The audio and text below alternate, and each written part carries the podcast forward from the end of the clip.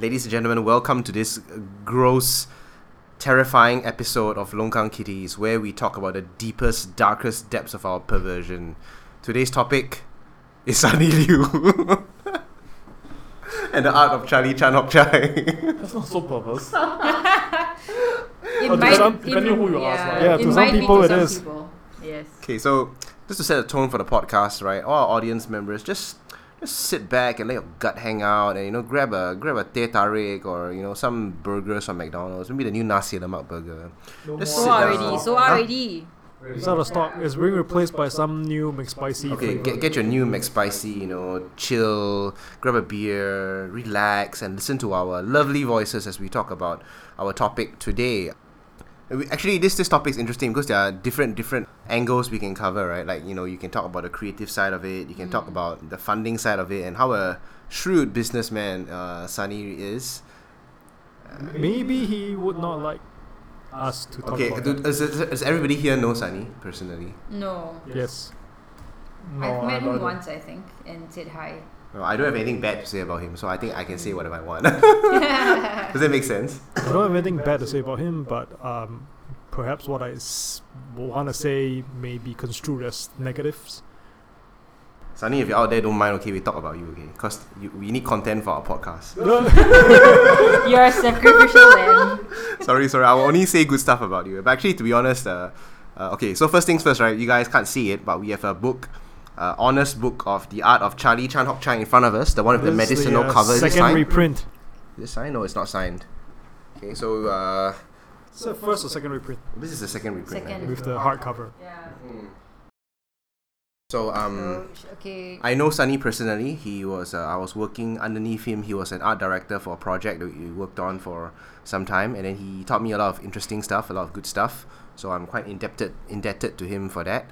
When the art of Charlie Chan Hock Chye came out and and it, it received critical acclaims, and and when he finally won the Eisner Awards, uh, um, me as well as most of my friends on the site was supporting uh, his winner. I mean, we have read through the book multiple times, and we are very familiar with the content, and we love it. I think it's his magnum opus. Okay, but um, Angie, you brought up an interesting topic uh, about the money just now, right? Shall we give like a short intro on what Charlie Chan Hock Chye is actually for those who, Mm-hmm. people who might not be aware? If you don't know Right. what. oh, Do we, do, we, do, we, do we treat our audiences like idiots and pretend they've never read? Just in case. Just in case, you know, people could be outside of Singapore or Okay. The Art of Charlie Chan Hock Chye is about Yeah. a dude named Charlie Chan Hock Chye who goes through many, many different adventures in the land of Narnia and he slays a dragon. There's no one lesson at all. Do you know? Do you know there was a minister who thought that uh, that Charlie Chan Chai was a real person? So yeah, that means actually, there were a lot of people that Mm. I talked to that Even they, my they wife. thought that it was a. I thought it was. I thought you was a real dude. Even my wife thought it was a real person. Okay, so so basically, uh, Charlie, the art of Charlie Chan Hock Chye is a graphic novel, so like kind of like a comic book by this guy called Sonny Liew, published in 2015 by Epigram Books. Tells the story of a fictional character, but it's also based in um, a lot of Singaporean history. So a lot of uh, non-fictional characters are mentioned in this book, um, and it kind of weaves in and out of fiction and history, which is why like I think a lot of people are kind of confused whether Charlie Chan was actually a real person or not a real person, and I don't think there was anywhere in the book that mentioned whether this Charlie Chan was real, correct? Yeah, it's not mentioned. Yeah. Yeah, I don't. At least I don't remember lah. So basically, what happened was, uh, before the book was printed, actually, uh, it received a grant from the NAC, uh, which is the National Arts Council of Singapore, and once it was printed, they kind of retracted the funding. The publisher had to give back the money shortly after the book was published right? Uh, and then it sparked a whole like controversy in Singapore about arts funding and you know censorship, blah blah blah, this and that. Um, so resulting from that, um, people's interests were aroused basically, right? So a lot of people went out to look at it. Um, it made international news, and then uh, from then on, this book was picked up by international publishers and then published overseas. And so far, it's won quite a lot of awards. Uh, the most I- I, recent wish, one. I wish we spend more time talking about how fucking good the book Yeah, is. Yeah so the right? most recent one being the Eisner Award, where Mm. Sonny Liew won three of them. Three. Yeah, so it's like, whoa, yay! Um, yeah, so that was the intro. Yes, yes, yes. yeah, and I agree. and I, agree. I, I- mean, what, what what's cool for me about the book is that uh, Sonny really sh- displays his strengths of um, working with various various different styles. If you look at it, I can see at least five, six different styles. Uh, six different um, um like when I say style, I mean in the the way the characters are drawn are totally different, and it's not only di- different, it's uh, believable. And then he he the narrative that he weaves through all these uh, disparate elements, you know, he ties it together like some sort of holy bible. I think the strength of Charlie Chan Hock Chye A is um, the artistic one because Sonny Liew is very very talented and really good at what he does. You know his artwork is amazing. He draws really well, but I think more importantly is his ability to do a lot of research and then Yeah. bring that sort of historical research uh, into a narrative and then then weave that into you know this crazy magnum opus that you just talked Mm, about mm, right mm, like mm. um Hmm. how it, it takes so much brain power man like to Yeah. conceive of this whole thing and then you know to situate a fictional character in into actual historical events Hmm. and make it really really i don't know uh, it was a really intense book lah, i think Mm. right It was pretty intense. I, I like the bits about how um, he talked about the, the early settlement of Singapore and and uh, he, he he depicted all these British characters as animals or, or local characters even as animals. Mm. That was pretty fun.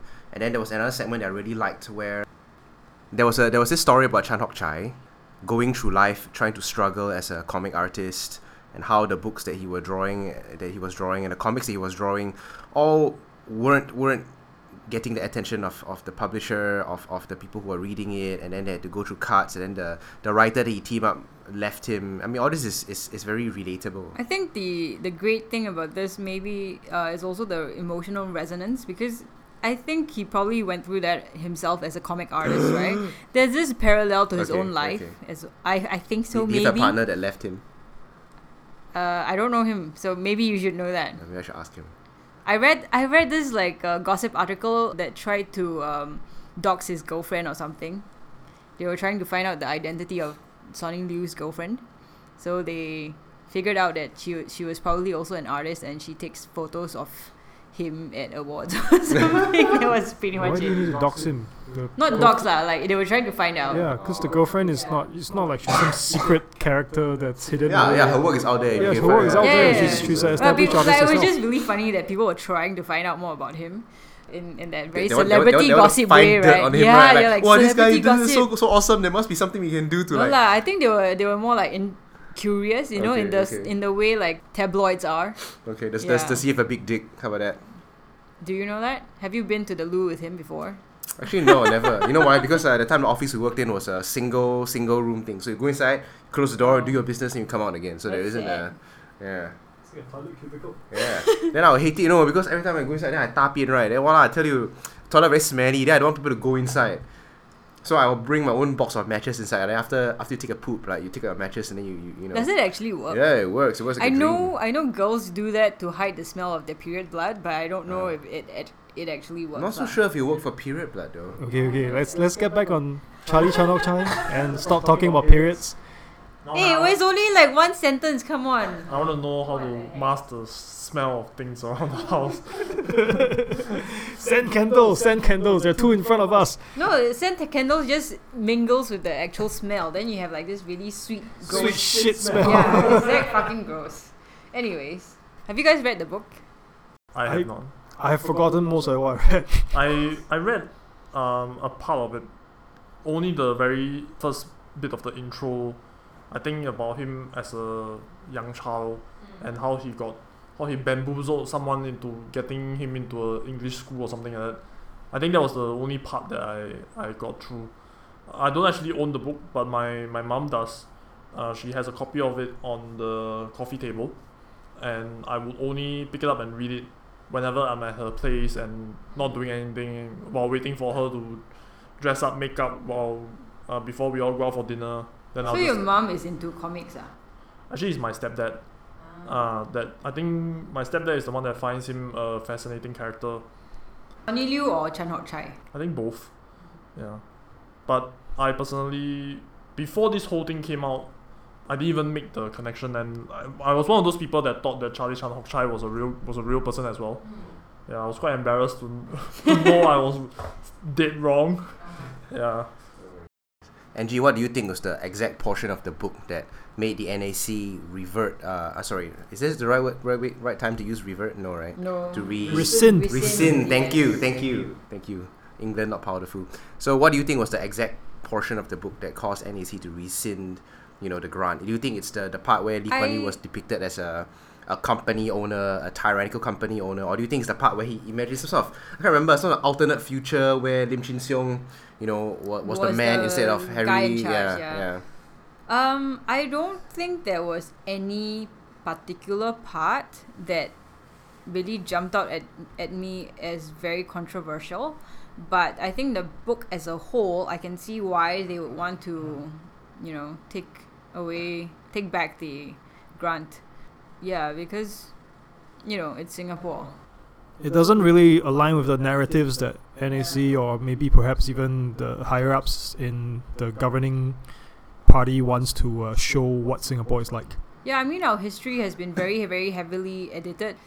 It's quite one sided. So, you know, the art of Charlie Chan Hock Chye is not the side that that we they want presented, like, basically. Do, do you think those people at NAC, like, uh, upon reading the book, because I mean, a lot of people say, oh, art is subjective, art is that's retarded. lah. Art is Oh, not yeah, as let me, subjective, let me quote, like, Mr. Calvin Cheng. Okay, wait, wait, wait, before we bring it, let's let's talk about community others. Let's let's talk about that. But do you think the people in charge of NAC, when they look at uh the the work, they can see quality in the work? Though? Do, do, do you think Of that? course, you can see. Qual- I think you'd have to be really fucking blind to not see quality in the art of Charlie Chan Hock Chye and basically anything that Sonny Liew does, because he, he is really really good at what he what he does. But with regards to the NAC, I would say that I don't know if all of them are have problems with the book. I would say that it probably orders probably came up from the top after like someone saw this because I do know that a lot of people who work in NAC are actually quite Forward thinking. forward thinking and they're artists themselves. Um, and I've also heard some people who told me that people have re- expressed regret privately, not in not in a professional capacity that um, that they had to take back the grant. So In in defense of NAC's uh, ground level staff, I believe a lot of them work very closely with the arts industry and the people who are within the creative industries. Some of them were, as Angie has mentioned, uh, used to be artists or creatives themselves, and they cross over to NAC because they feel either they feel that they can do more within the system itself, or perhaps because of how it is like in Singapore, they feel that they need a more stable in- source of income. And I've spoken to some of them. I don't believe they feel that the the book itself is a bad product or it's a negative you know, on on Singapore. So the decision was probably made beyond their pay scale, and they would probably be really really reluctant in taking it back because from insider news, don't know if you, we should Say, say, say, say, say. spill, spill, spill. All right, from what I understand, uh, there was no problem with the first draft. Yeah.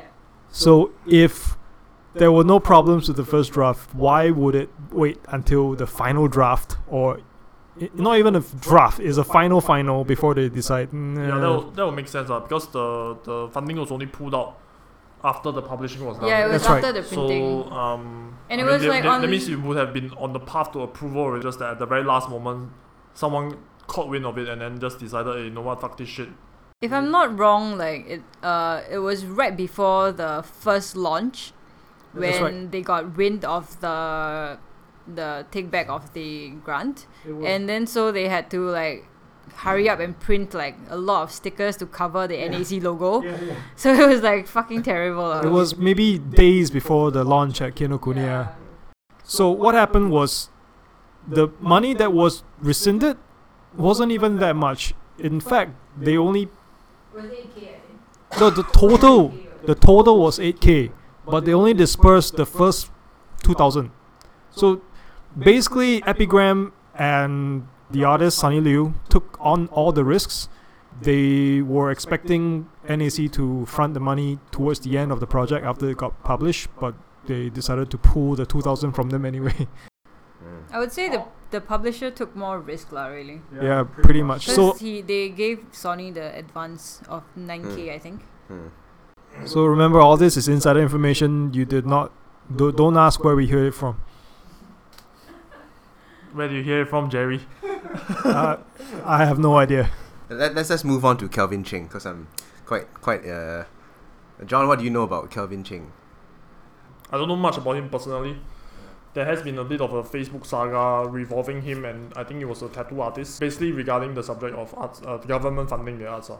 And if you all have heard episode two of this podcast, you all by now would have known uh, my stance on it. Uh. So I, I shall not rehash everything that I said. But anyway, I do have some points that I'd like to make. But I'll do so after. I think Angie, you wanted to say something about Calvin Cheng first, right? Oh, that was just in response to what Dan said about people having opinions uh, about art and stuff. So recently, Calvin Cheng said that the principle is that the government should not be using taxpayers' money to fund what is essentially a subjective exercise. One person's art is another person's garbage. Full stop. I mean, which is basically true. Uh. True. lah. Yeah, So, why, why, why do you guys agree that it's true? I mean, just now, you know, we were talking about the quality of the book, right? And then you are like, most people, oh, if you are blind or idiot, you can tell the quality in the book. I So mean, then it's an objective. Yeah, but whether someone appreciates it as art is subjective. So you can Okay. say that the craft is good, but you cannot say that it's art. And the other thing, of course, is that there is bad art that's created, and there is bad art that's trying to uh, get funding from government. And I think that's what Calvin Cheng was referring to. But a lot of times, I think that, uh, you know, I mean, not a lot of times, lah, but sometimes secretly I do agree with uh, some of Calvin Cheng's views. Uh, I will not say which, uh, which particular argument, because he has had many arguments, right? I right, but uh, the thing that I, I am displeased with is, is the tone that he takes when arguing with people. Uh. Pretty much, pretty much. For me, I when I read Calvin Cheng's posts, I realize a lot of them are not untrue. It's not. It's not the information that he's trying to say. It's how he said it. His delivery is really off. shit. Yeah, bro, why you must talk like that? Why you, why, why you so inflammatory? Why you respect your fellow man? You know, it would be uh, cool for us if he actually responded to us. So yeah. Anyway, let's shall we shall we zoom out a little bit from the from the Calvin Cheng issue? I mean, you already know my stance on it, lah. But I sort of want to discuss it in a framework that sort of matters, lah. Because I can I can espouse my libertarian views on what government should be doing in the realm of art for all eternity, but it will not be really really helpful in this in this discussion at all, lah. One of the things I want to talk about is how this is just simply the PAP adjusting its sails in the political winds, lah. It's just a very PAP has always been this very strange mix of conservatism and liberalism, right? I mean, we have the so-called the Confucius traditionalism that we espouse, where we are basically erasing the individual and focusing more on family and communities. At the same time, we have socialized housing, socialized medicine, so on and so forth. So th- there's always this, been this mixed bags, and I think socializing the art scene, right, is part of this mixed bag. I think what the PAP has come to realize, right, when or at least some faction within the PAP, lah, what they've come to realize is that they cannot maintain this fast right of supporting the arts while being a performer in the international stage. So you either you suppress it, right? That something that goes against your narrative, or you have to you have to allow it to happen and then lose face in front of your local populace, which is I think that's what their that's their perception now with the release of this uh the art of Charlie Chan Hock Chye. So here's my question to you guys lah. Like, do you think that let's say we we take this extreme route where okay we cut off your purse strings, but we also don't put a leash on you anymore? Would that be better in the long run? So okay, let me let me let me let me summarize your your your devil's deal again. ah. So on one side you have no funding but unlimited freedom, Yes, correct. right? On the other side you have Funding, Funding. and censorship. funding and censorship. If let's say for example the government were to feed you some money now, just to give you like ten thousand dollars right now, and, and ask you to stop drawing those artwork, like would you would you do it? You're asking a very good question now because I'm I'm stumped. Because I mean, let's not say let's not say, use the, the a sum lah, like ten thousand. Let's, let's use a uh, um, like a sum that I would be contented with lah, basically like a, a project Yeah. of sorts. Uh. Like for them, is is really less about the development of the arts and more about how are we going to continue ga- ga- gathering the mandate of the people. So right now, like I said, the reason why I brought up so-called the the en- the the the political spectrum of the PAP and how it functions in the world stage, right, is that okay, here's what we do. or at least some, like I said, some faction within the PAP. Here's what we do, right? We cut off arts funding to the arts, right? We we we anger some liberal segment of the population. Okay, it's not going to lose us the mandate, but we appease the international community. So we will not censor, we will not fund you either. Would that be an acceptable long-term solution for people practicing in the arts industry? For example, Charlie Ho- Chan Hock Chye right now, I think it's in its seventh print run, but it's been quite a runaway success, I would say, in terms of um, book publishing, especially for a local book that made it big. So, hmm, you know, clearly we don't always need funding, but the reality of it is that most works that are made uh, will not be so successful. Like Charlie Chan Hock Chye is in the top 0. Point, don't know how many 0.0001% maybe of all artworks made here and locally that has gotten this kind of resounding success. So in a way I feel like it is up to the people to decide because these things are consumed by the public, right? And if they're not willing to pay for it or to support it, then there's no point um, making subversive political work based in Singapore because there's no audience for it, right? Yeah, if you are talking about like political stuff lah. If it's government funded, then strictly speaking, you won't need a bigger audience. lah. You, you will need a, of course, you still need some sort of audience. Like the thing about government funding is that it lessens pressure for say the publisher, for example, because to be honest, even when it's not piece that's so politically charged like Charlie Chan Hock Chye, the fact of it is that Singapore is a really small market. So, for example, international publishers when they do print runs, uh, some do ten thousand copies, some do like fifty thousand copies. You know, uh, in Singapore, the average print run of a book uh, that is fictional, uh, say children's books or whatever it is, right, could be around one thousand, and that is kind of generous already. So most publishers do around 500, sometimes even smaller print runs. So for example, if it's a Malay publishing house that publishes only in Malay, for example, I know their print runs are pretty small. You know, when your print run is so small, you can't sell so much, and where are you gonna get the money from? So it's it's a it's a problem lah. Would that mean that it's just simply not a viable business though? Yes and no, because like I think uh, there is a process of education uh, of the market.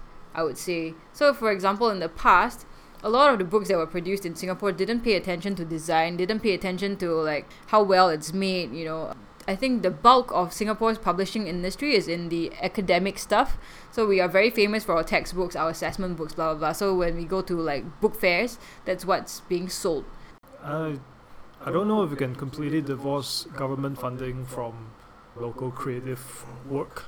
Yeah, which is why I say like it's an educational process. So be before you do that, uh, before you get to the part where it can be like self-sustaining, maybe we need funding, you know, to get us there. Because I'm an illustrator. Like the reality of it is, right? A lot of local publishers don't want to don't want to make local books. Epigram is one of the very few that support like local writers, local illustrators, print locally even. Wow, this this is an interesting topic. Mm. So, in re- John, in regards to your Devil's Due, so I'm, I'm still thinking of your Devil's Due. Uh, Yep. It feels like um, like I'm thinking of two things right now, right? So the first thing is uh, is is is that um, I personally believe that art creates cultural capital, and cultural capital uh, it, it defines our national visual identity, right?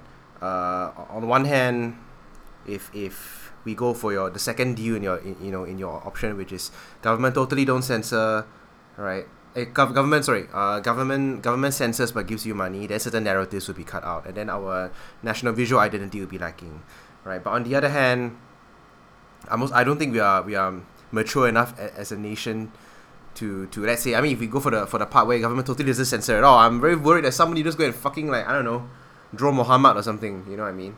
Which which I I, I don't think should be the the safe thing to do, a good thing to do. Uh. So I, I kind of like it as it is now. You know, right now, uh, I, you know, the two pro Chan Hock Chye and anti Chan Hock Chye factions clashing with each other. Sometimes you win, sometimes you don't. Sometimes they fund the subversive work, sometimes they don't. And this constant state of flux feels feels normal to me already. And, and I don't think you'll ever go to one of the extremes that you did, that you talked about just now. All right, I'll have so I have a follow up question regarding that lah. Okay, so I think one of the things that that uh, that I noticed when uh, looking at this debate right is that our point of reference right has been colored uh, quite severely lah because we keep pointing because when we talk about us funding right now in this particular moment in time we keep going back to Sonny Liew. Now let's let's change gear a bit. Let's just say for for instance, okay, I'm, i me as an artist, right? I'm pro PAP, and I create some artwork, right? That is, for instance, pro three seven seven A, okay. Or I will maybe even give you so far as to say, let's say I create something that's anti LGBT. Should the government be funding that?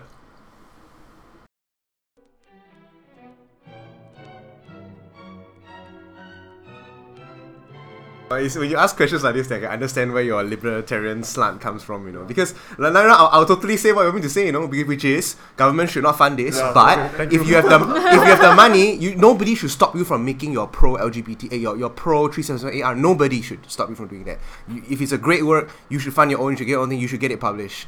Nobody should stop you from doing that. But the government shouldn't fund it. Yeah, so then you see where I'm coming from when it comes to arts funding lah. I mean, that's you see like that's that's my point in all of this nar- in all of these discussions, right? Is that you know, we have you have someone who controls the purse strings, right? Then suddenly, when things are going your way, you definitely feel invigorated and you feel like there's a need to defend it. But when things are not going your way, then you cannot suddenly shift your principles and say, you know, no, this is not permissible because it doesn't agree with me. I think there are parameters to funding if you want to get funding, right? I think, um, for For me, of course, it's an example. It's an extreme Yeah, example. yeah, lah. I'm. I'm not. I'm. I know this will not happen. Yeah, no, I'm saying I'm just saying that uh, if I'm not wrong, there are like certain parameters. So, for example, uh, depiction of religious things are not encouraged or prohibited or some something like that. Uh, especially if, if it's in a negative light. Politics generally also is a in the like what you're talking about, Angie, when it comes to our history, right, it's been severely edited to to favor one side, and so the art of Charlie Chan Ho Chai, right, is a take of some alternate history, mm. but it's actually closer to the actual history, right? But what if I create something like this mm. and I call it alternate history, and it's closer to the prescribed PAP history?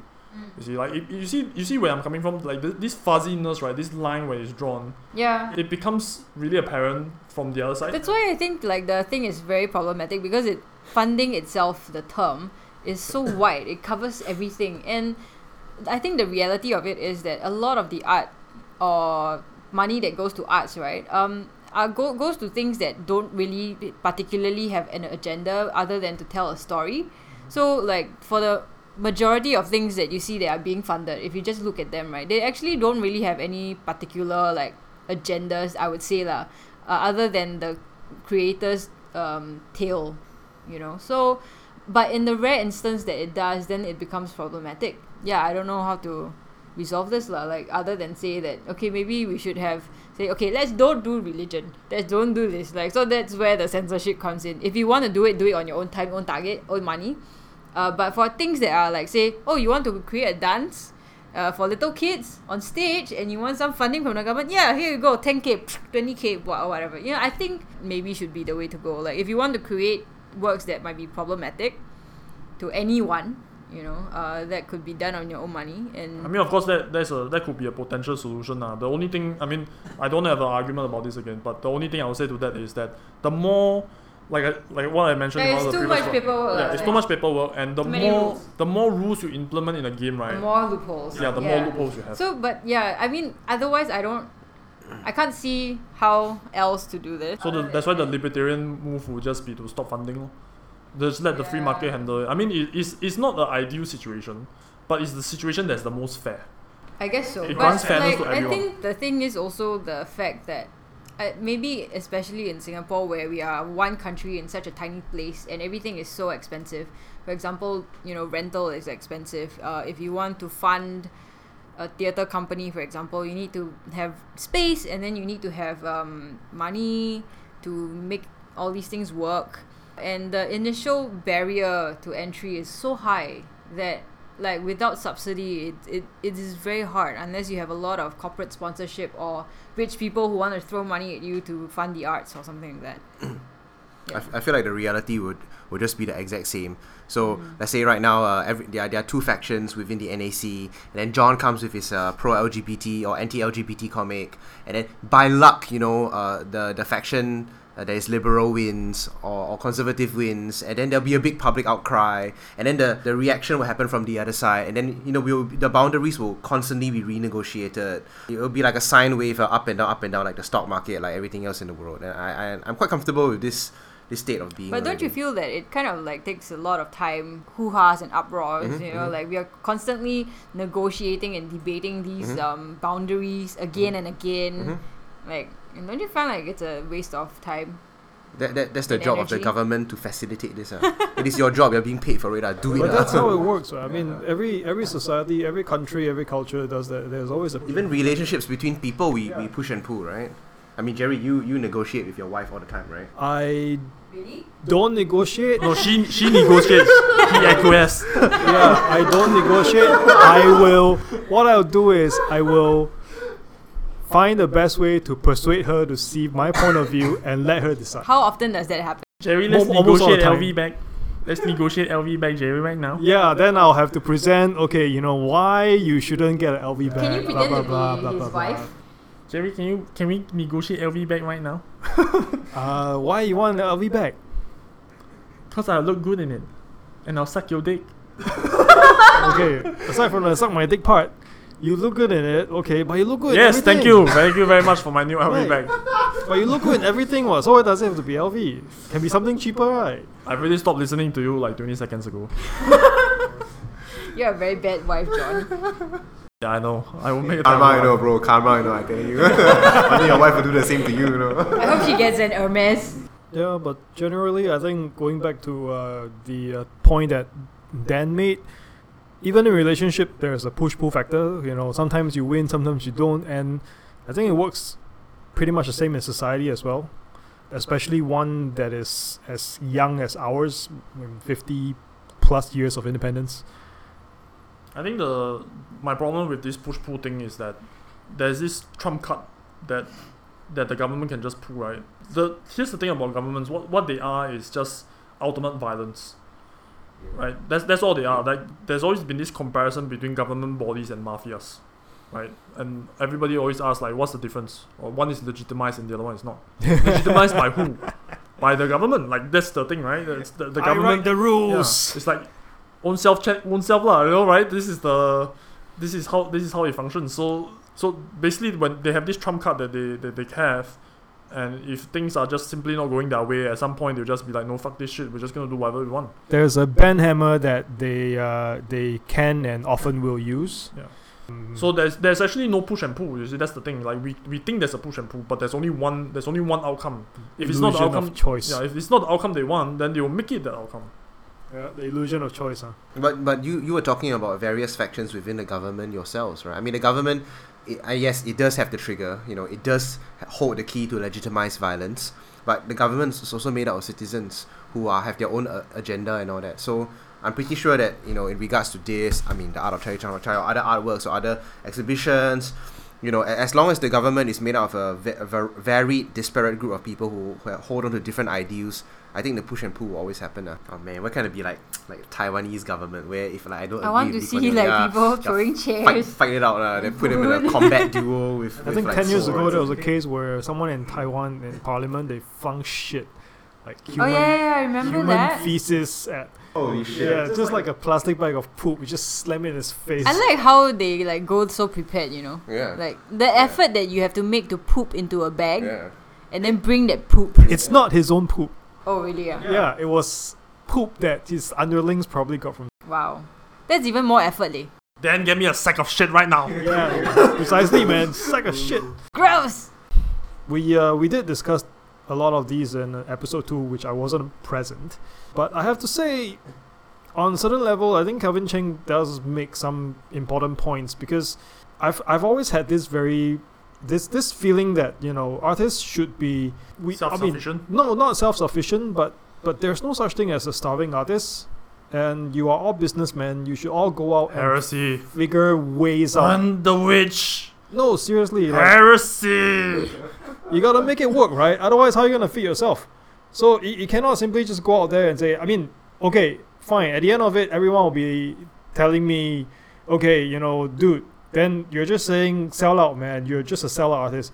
But you, you gotta feed yourself, right? If you got kids, you gotta feed your kids, and those they are your priority. So you cannot simply say, "Oh, I want to do whatever I want. I want to tell a, I want to say a, tell a story, or have a message that I really strongly believe in." But you gotta you gotta kind of work it into your daily routine, so you have a a content at the end of the day. But you still have to hold down a job. You still have to do commercial work to make ends meet. You cannot simply just say, "Oh, I want to do this, and I'm gonna fuck care about my survival."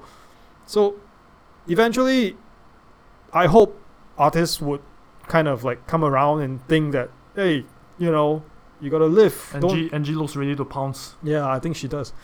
Can I pounce first? Can I pounce first? Go ahead. Yeah, so I, I just think that I mean we we're, we're looking at it between government and artists, government and artists, but I that that's really is that really isn't you know these two factions, government and artists. I'm more concerned about the people. So I think that that, that if the Singaporean people are educated and they grow a sense of taste, they grow a sense of culture, and they become cultured people who understand. Cu- What? No, no, no, no. I think that people, I know, I people, know. yeah. See, so then we will have patrons again. Then there will be Medici's again. There'll be Cosimo di Medici's giving money to Left to- and right. Yeah, left and right. You to know, commission portraits of themselves. or other things that they believe in. right. I, I, I, yeah, yeah. Actually, right, like I think that people everywhere have taste, uh, and people everywhere probably you know consume a lot of art. Everybody is consuming stuff. Okay, so for example, when you watch a movie, Game of Thrones, there you are support. Okay, if you are paying money to watch it on Netflix or whatever it is, you are supporting these artists or, or people who are making it, right? Uh, if you listen to music um, for example, buy the MP3 or you you know go to their live concerts, then you are also supporting the artist. The problem here is right now it's so easy to share work for free. For example, if I buy a PD like PDF of a an artist's comic book, I can just buy it once and share it with my friends. The artist doesn't make any money, even though you've got ten people seeing the same thing. So I mean, it's it's a pro. I think that is more the problem than like the thing of taste. That is the idea that art, music, whatever, it's worth money. People put in effort to make it. When you consume it, you should always pay for it. I think that's the idea that people should have in their brains instead of that, oh, you need to have culture and buy. Because, like, you know, everyone plays games on their phones, right? You need game designers to do it. Not everyone wants to pay for it. So I think that that is more the problem rather than anything Okay, else. that as well. Yeah. That as well.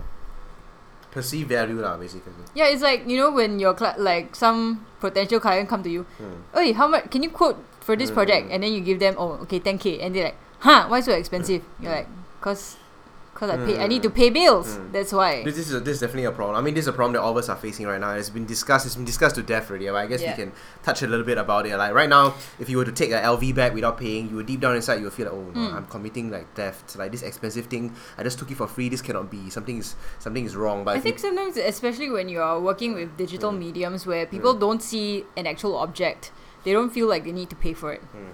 Yeah. The really interesting thing is, right, like I think now more than ever, it's kind of in a way easier to be an artist because you can connect directly to your audience instead of relying on, say, a patron, for example. So you don't need people to commission you to do artwork. You can kind of make art and then gain your fans, and then at some point, you know, merchandise it, monetize it, uh, or have them, you know, pay you through Patreon or something like that. Yeah, yeah. I hope Yeah. that I hope that, that that gets more prevalent. Uh, this whole uh, crowdfunding uh, sentiment. I'm just curious. Uh, crowdfunding, right? So now, right, right now, here's a hypothetical hypothetical situation. There are two artists, artist A and artist B, right? Artist A, artist Alan, right? What he does is that he's like, I am creating a Patreon that makes scantily clad girls fight in versus I know battle. where this is going. Alright, okay. Like, please fund me. We'll make an excellent game. Okay, artist B is uh, I'm going to create a artwork that uh, talks about the tensions between foreign workers and their and their local employers and how they are exploited and things like that. right? and then you put both on Patreon. What do you think? Artist will A. happen? you see? Fat, fat, fat, fat, Walao, fat. jialat lah. Then, then I don't know, man. I don't know. Oh, okay, okay. I, I think I think we, we need to uh, look at look at it from the business point of view. If you have uh, if artist A and artist B are both unknown artists, Yeah, both are unknown. both are unknown. The one artist A who is drawing scantily clad women fighting into a video and eventually turn it into a video game, it probably will gain traction. Right? It's very very simple. And if artist B is also an unknown, and he's like, I'm gonna tra- tackle this really really uh, heavy social uh, thing that that we need to pay more attention to, probably not gonna get funding. Probably not gonna get um, no, probably not gonna get a lot of pa- people on Patreon or Kickstarter. Probably not also also not gonna get a government funding as well because it's not it doesn't have a correct, good enough correct, portfolio of work. But if you're saying someone like Sonny Liew says, I'm going on Patreon and I'm going on Kickstarter, I'm gonna do this really, really another very, very heavy topic. It's gonna be you know, you think this is my you think Charlie Chan Hock Chye is my magnum opus? Do you ain't seen nothing yet. If he said that, he's gonna be okay. He's gonna be good. Oh, the amount that- of money that we pour in, man. Yeah, he's gonna be doing okay. I guess. You But, know? but then again, you're you're you're. I mean, you are you are you are coming out of my devil's due. My devil's due is that both artists A and artist B are equal. Both are are good artists in their own right. Both can paint. Both can draw. Both are very good at their craft. But they're just Right. not well known. But are they they're well just known? not- they're That's not- they're totally Yeah. unknown. If they're totally unknown, then artist A will probably get more more money. Yes. Um, but the, here's the thing, right? It's just a matter of uh, perceived value. So if artist A is drawing something about the tangent between the, the foreign workers or whatever, and artist B is like, you know what? I'm gonna draw two light bulbs. Which one will you support? Two light bulbs. Or of course the the the, the former. ah. I mean, so there's, it's just a perceived value, right? Yeah. Like nobody cares about two light bulbs, right? I can take a photograph of that. Nobody's gonna give a shit. So the, the dichotomy that you presented was also a bit, a bit strange, I think, or a little bit problematic to me. Uh, the, but the, the thing is that you have to, you have to create value. Like no matter what is it that you do, right? You can, I, I firmly believe in one of those um, you, you can you can sell snow to Eskimo type of, type of adage Okay. you know okay. because you you really need to be creative which is basically in your job title and find ways right to to sell your products to the audience and frankly speaking right the the people who who earn the most in this world are not people who sell fu- fucking you know peanuts and light bulbs and, and cups or whatever they are the one who sell iphones right they, they sell they, they are the one who create amazon they're the one who create facebook they create things that nobody knew they wanted before it was created. So they, they, they created the demand. There was no exist there was no Facebook before Facebook. I mean there was Friendster, but no one cares about Friendster, right? When Facebook was created, it really separated itself fro- apart from Friendster and it became something on its own and nobody knew they wanted Facebook before Facebook came out. Can you give our audience, uh, maybe or maybe all of us can chime in on this after John, but can you give our audience an idea? Okay, right now, okay, uh, be empathic. You are artist B. You care very deeply about how foreign workers are being mistreated here in Singapore, right? And and and uh, you are an artist. All you can do is draw. There's only one thing you can do. You only can draw, and that's the only thing you're good at, right? What and, and you know, drawing is your medium. I mean, you can draw whatever you want, or you can even make it into a game, into as long you just know that you can draw. Okay, how will you appeal to the mass market? How will you appeal to people that, you know, I mean not mass market. uh, How you, how would you make it successful? Whether it's appealing to the mass market or people that matter. I will go out with a camera phone and interview all these uh, migrant people. The, the, the subject matters. oh. So humanize your subject matters. That's one thing, correct?